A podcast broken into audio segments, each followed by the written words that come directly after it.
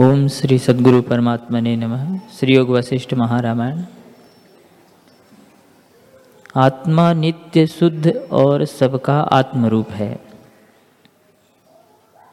अपने स्वरूप के प्रमाद से वह अपने जन्म मरण को जानता है। पर वे जन्म मरण असत है। जैसे कोई पुरुष अपने को स्वप्न में स्वान रूप देखे वैसे ही अपने को जन्मता, मरता देखता है। जैसे इसको पूर्व भावना है। भ्रम से असत को सत जानता है। और जैसे स्वप्न में वस्तु को अवस्तु और अवस्तु को वस्तु देखता है, वैसे ही वह जागृत में विपर्य अर्थात उल्टा देखता है।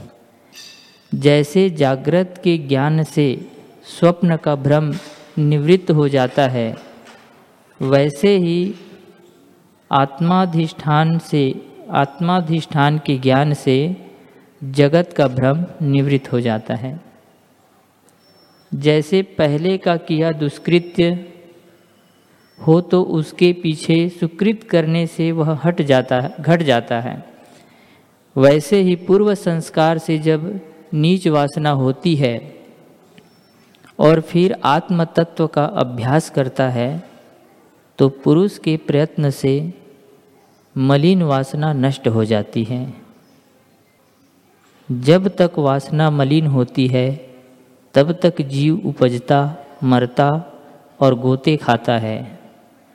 जब संतों के संग और सत्शास्त्रों के विचार से आत्मज्ञान होता है तब संसार बंधन से छूटता है अन्यथा नहीं छूटता।